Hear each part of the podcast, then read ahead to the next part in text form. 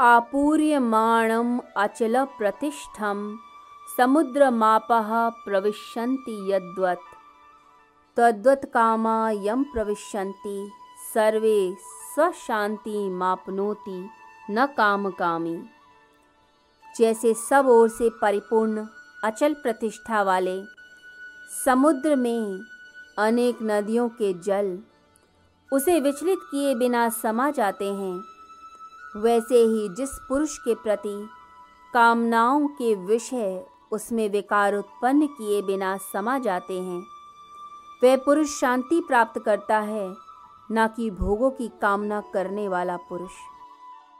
जैसे महासागर में अनंत अनंत नदियाँ भी समा जाएँ तो समुद्र का लेवल नहीं बढ़ता, उसकी मर्यादा भंग नहीं होती। वो सब चीज़ों को अपने में समेट लेता है।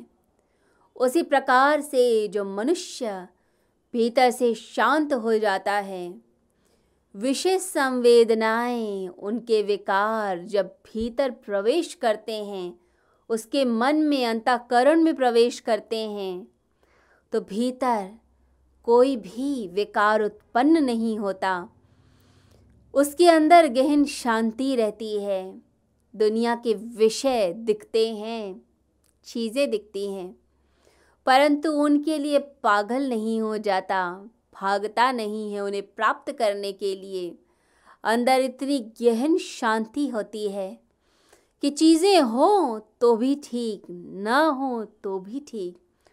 वो झोपड़ी में भी प्रसन्न है, महलों में भी प्रसन्न है, उसकी प्रसन्नता में कोई कमी नहीं आती। भीतर से प्रसन्न, चट्टान की भांति स्ट्रॉन्ग अचल हो जाता है व्यक्तित्व। हर परिस्थिति का सामना करने के लिए तैयार, परंतु भीतर का बैलेंस नहीं हिलता।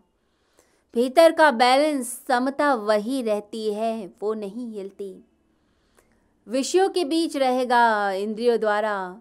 वह इस संसार में विचरण करेगा, परंतु भीतर की शांति नहीं खोएगा।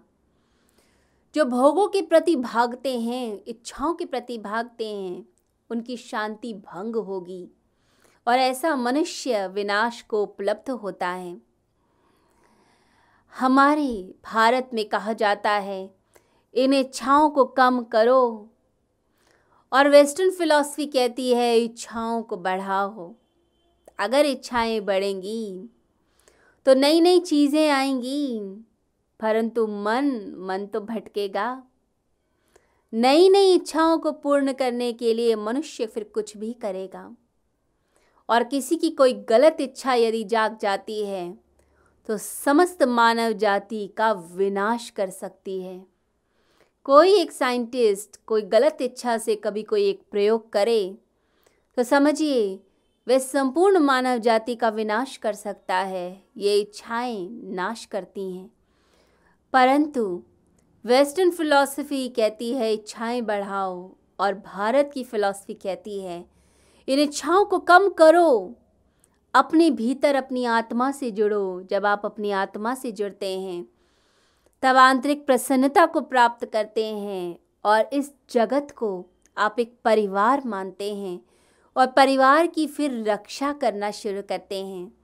परिवार के कल्याण के लिए सोचते हैं।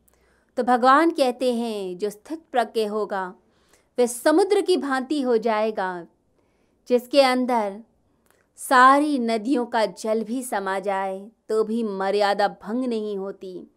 कितने भी विषयों की संवेदना आए, परंतु भीतर एक शांति रहती है। तो ऐसा ही शांत चित्त हमें भी होना है।